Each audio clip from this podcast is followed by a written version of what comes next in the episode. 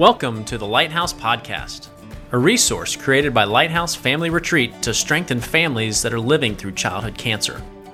You will hear stories from families, educational information on childhood cancer, and most importantly, we will encourage your family during this journey. Christy, we are back for our third and final episode with Jeff.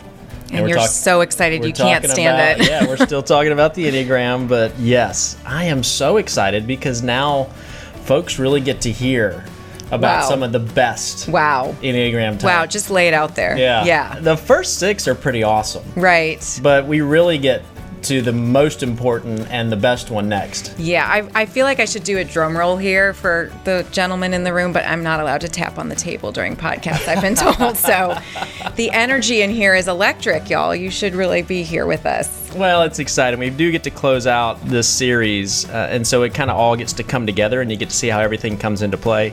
But we really do get to talk about uh, some of the more exciting types. I Oh, think. wow.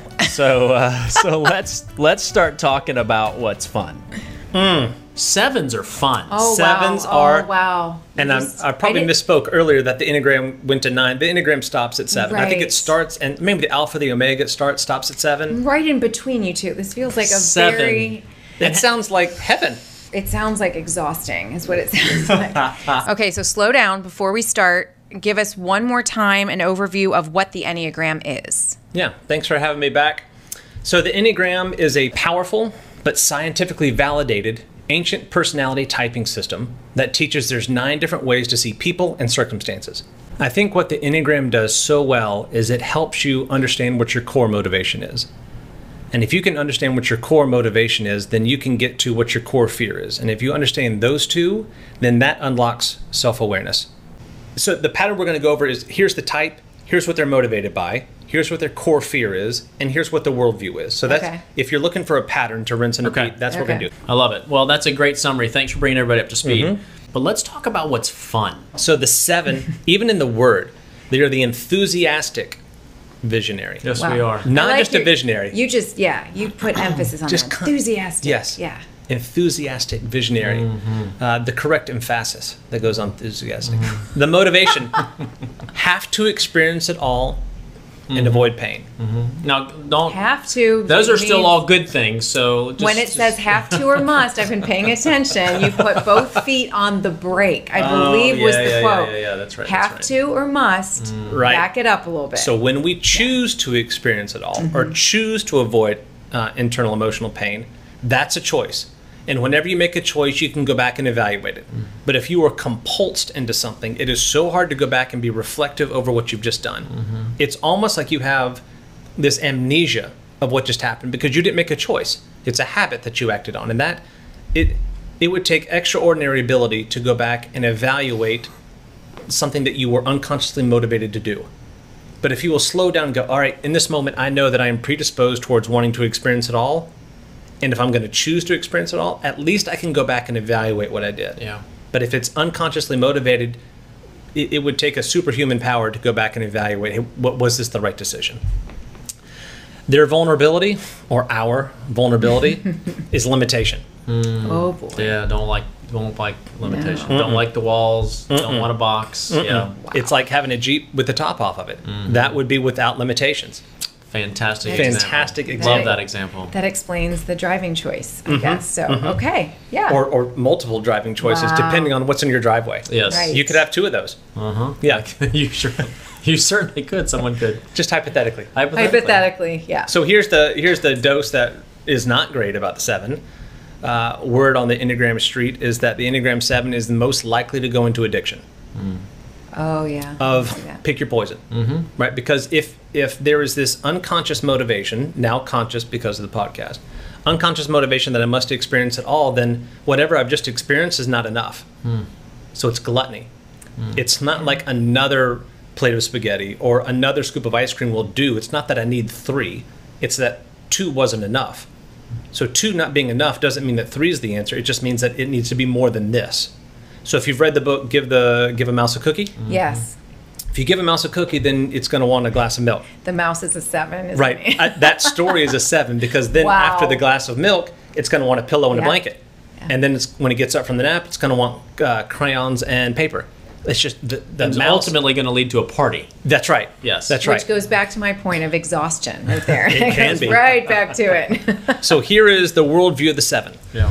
Remember, part of this is there's a little bit of hint of truth in all of it, but a lot of it is malformed. the worldview. The future is full of exciting possibilities, which is true, Mm-hmm. but there's a comma, Mm. and I must experience it all. Wow. Must. Must. That's when you're in trouble. That's if you're unhealthy. Right. You use the Right. word Both must. Right, feeds right. break. Yep. The fu- so to that point, the future is full of exciting possibilities, and I'm going to pick my moments on when to engage. That's the healthy, seven. Healthy. That you may have to be 45 or older to get there, but that's that's where we want the sevens to get. And the common response from a seven is, "I'm okay. What's next?" So, in our fifth installment of the Enneagram podcast, we'll talk about um, uh, w- what you do inside conflict. And the seven goes to this positive outlook, which is I'm going to ignore stress, I'm going to ignore pain. This is un- unhealthy. Seven. Unhealthy, right. I'm going to ignore all this. What's next? Yeah. You just got lit up by your boss by being late the fifth day in a row. Yeah, I'm okay. You want to go get ice cream? Uh, where are we going to go for lunch? That can be the unhealthy seven. The the last part of their worldview is I must move forward, and this is the this is the the word most sevens uh, rely on. I must have my freedom. Mm-hmm. So Yeah. now imagine their core fear is being limited, and that's being fed by this internal worldview. I must have my freedom. Yeah. I must have my freedom. You need me to come in on Saturday? Mm, I don't think so, boss. I must have my freedom. I must have my freedom. Yeah. I have to drive what 65 miles an hour. I must have my freedom. I must. I can only have how many drinks after a dinner? I must have my.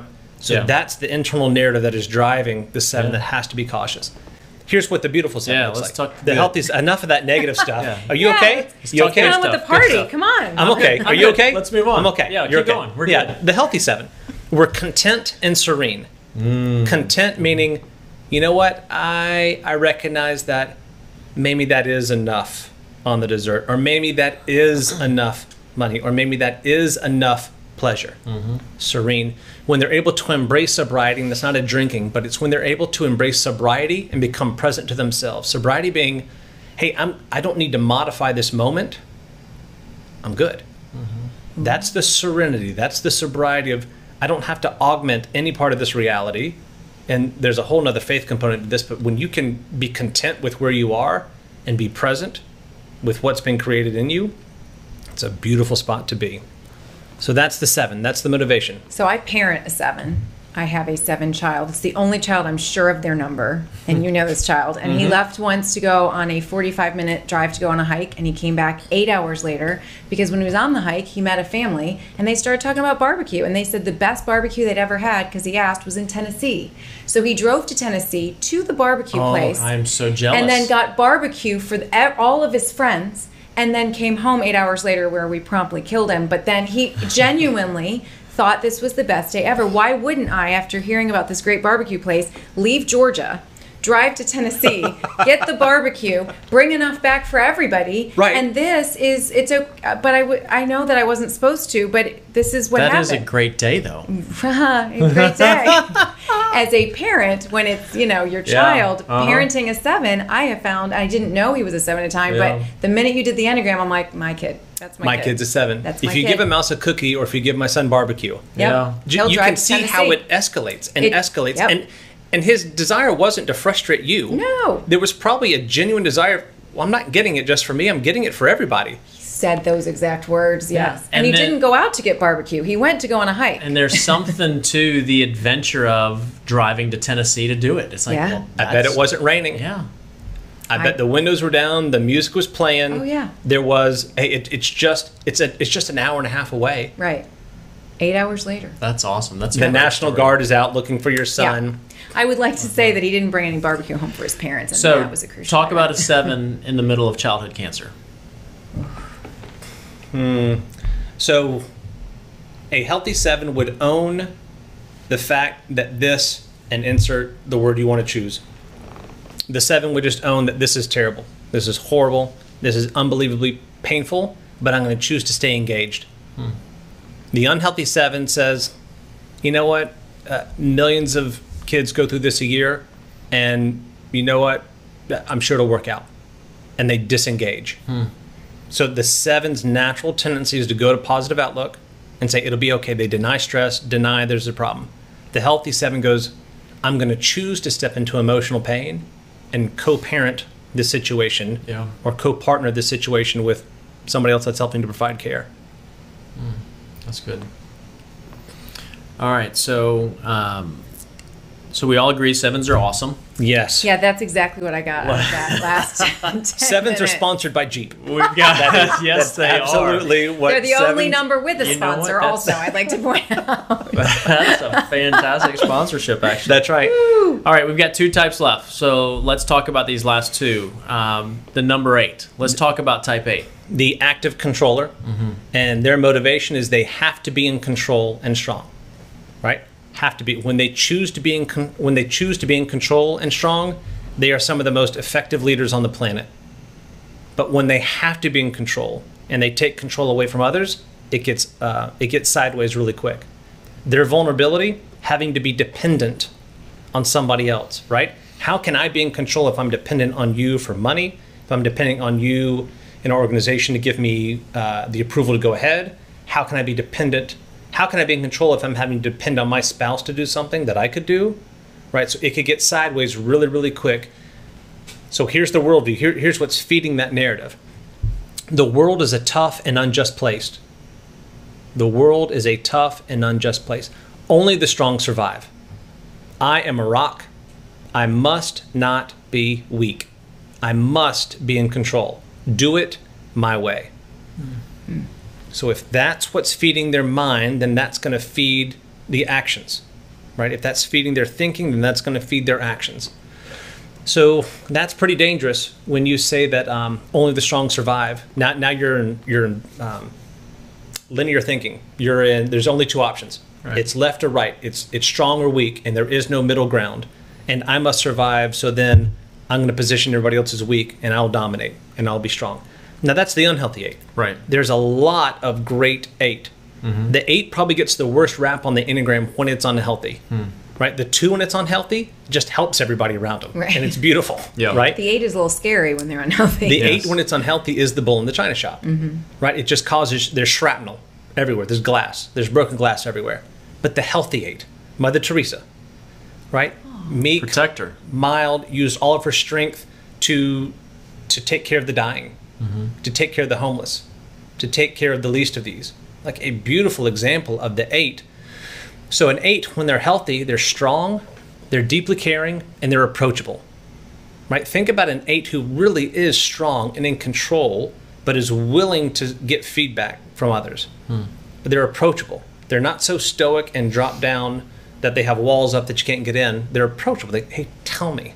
An eight would say, I don't mind you hitting me between the eyes with the truth because I want to get better. Hmm. I am approachable. Yeah. awesome.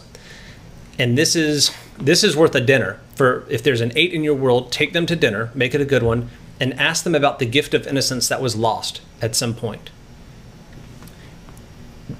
Something typically has happened in an eight's life it does not make them an eight but typically something happens in an eight's life that galvanizes that they really are one.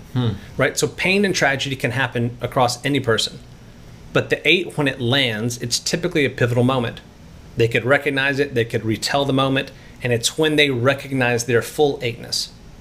So when uh, the healthy eight can tell you about that, the, the moment that she left, the moment that I had to endure, the moment I had to protect my siblings and achieve or get better or provide a meal. Yeah. Yeah, so the the gift of innocence, um, and they have a right alignment with the flow of reality, right? What's not real is the world is just unjust and harsh, and I have to be the rock. That's not reality. Reality is the world can be hard, and I will choose to be strong to protect others. So when they have this right view of the world and they use that strength for the benefit of others, it's almost unstoppable. For me, it's the enviable number on the Enneagram. As a seven, I love seeing a healthy eight use their strength and capacity to protect others. Yeah. It's just It's beautiful So to then the eight would be an advocate for their child. The eight would be like, I got this and I am going to advocate and I'm going to get the best doctors and I'm going to just, I'm going to be the rock for everyone else. there is no no. Wow. What do you need? This is this is the world of yes to my son in, in, in the right position. Mm-hmm. This is what yes we, we'll get that. This is the treatment that we need for my son. We're, we're going to go get that. And I was told no 18 times. Okay, the 19th is going to be the yes. Hmm. I will not stop. Wow. The the eight just has this capacity and strength that you you see it. Hmm. When you see it, you're in awe. Wow. Love that. And I've seen that. I've seen some mm-hmm. families, yeah, some parents like that. Absolutely. Well, let's wrap this up, Jeff, Yep. with uh, the type number nine. the adaptive peacemaker. All right, so their motivation have to keep the balance, have to keep the peace. When you have to do anything, you lose. As a nine, when you choose to create balance and to create peace, that's fantastic. But to keep it, you typically have to make peace. You typically don't keep peace, right? When there's inharmony, when there's imbalance, you have to go make peace. And that's where the nine becomes the best version of themselves. But ironically, their core fear is conflict. And to make peace, normally you have to step into conflict for a Right. moment, have the hard conversation, and then back out. The phrase for the nine is um, hard easy. If, if the nine will choose to step into a hard conversation, then the rest of that relationship is going to be easy for the next season of time. More often, the nine will say, I'm going to go easy hard, which is I'm going to take the easy way out and not have that hard conversation, but then I'm going to wrestle with the internal conflict that things aren't right for the rest of that relationship. So hmm. when the nine will choose to engage early in conflict, it doesn't have to be that difficult. So the nine, here's the worldview. And I think everybody can nod when they hear it. Hey, I'm okay if you're okay. Yeah. I'm okay. Everyone should just treat others with respect. So so far, it is really hard to push back against this Right. worldview. Right. There's there's something genuine about it that you you want to be true. I must keep the peace, and that's where it breaks ah. down. Hmm. No, there's times as a nine you need to communicate what's on your mind, and say it for the benefit of everybody. But if you keep the peace, you won't say it. Right. uh, I must be tolerant and I must be accepting. No, there's a time to not be tolerant of the things that you see in culture. There's there's a time to not be accepting of the way that somebody's been treated, right? Uh, can't we all just get along? So it's a beautiful phrase, but there's Yeah. that's difficult because so much of your heart wants to lean into that and go, yeah, I could say that all that's true. But we know that there, there's times to step into conflict. And the healthy nines, uh, they are self aware. They know exactly what they need and they're, and they're willing to tell you. Self aware is, hey, I know what I need in this moment. And even though I don't want conflict, and even though I think you want something different than I do, I'm going to choose to tell you what I need in this moment. That's healthy.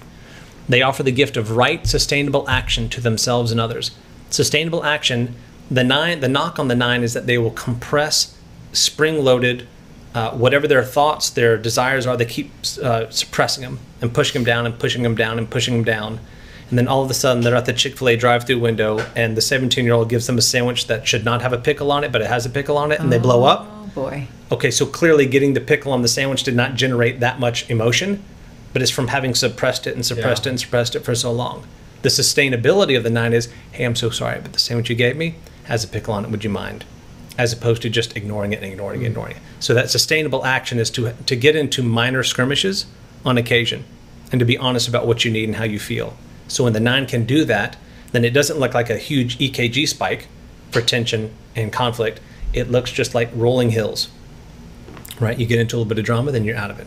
Into a little bit of conflict, then you're out of it. So if a nine comes to you and and not not engages in conflict, but is super honest with you, and you know it's a tough conversation, you have to be super respectful of how much it took for them to have that Perfect. conversation. Perfect. It took probably a couple of sleepless nights. It Oh, wow. took uh, an extra cup of coffee.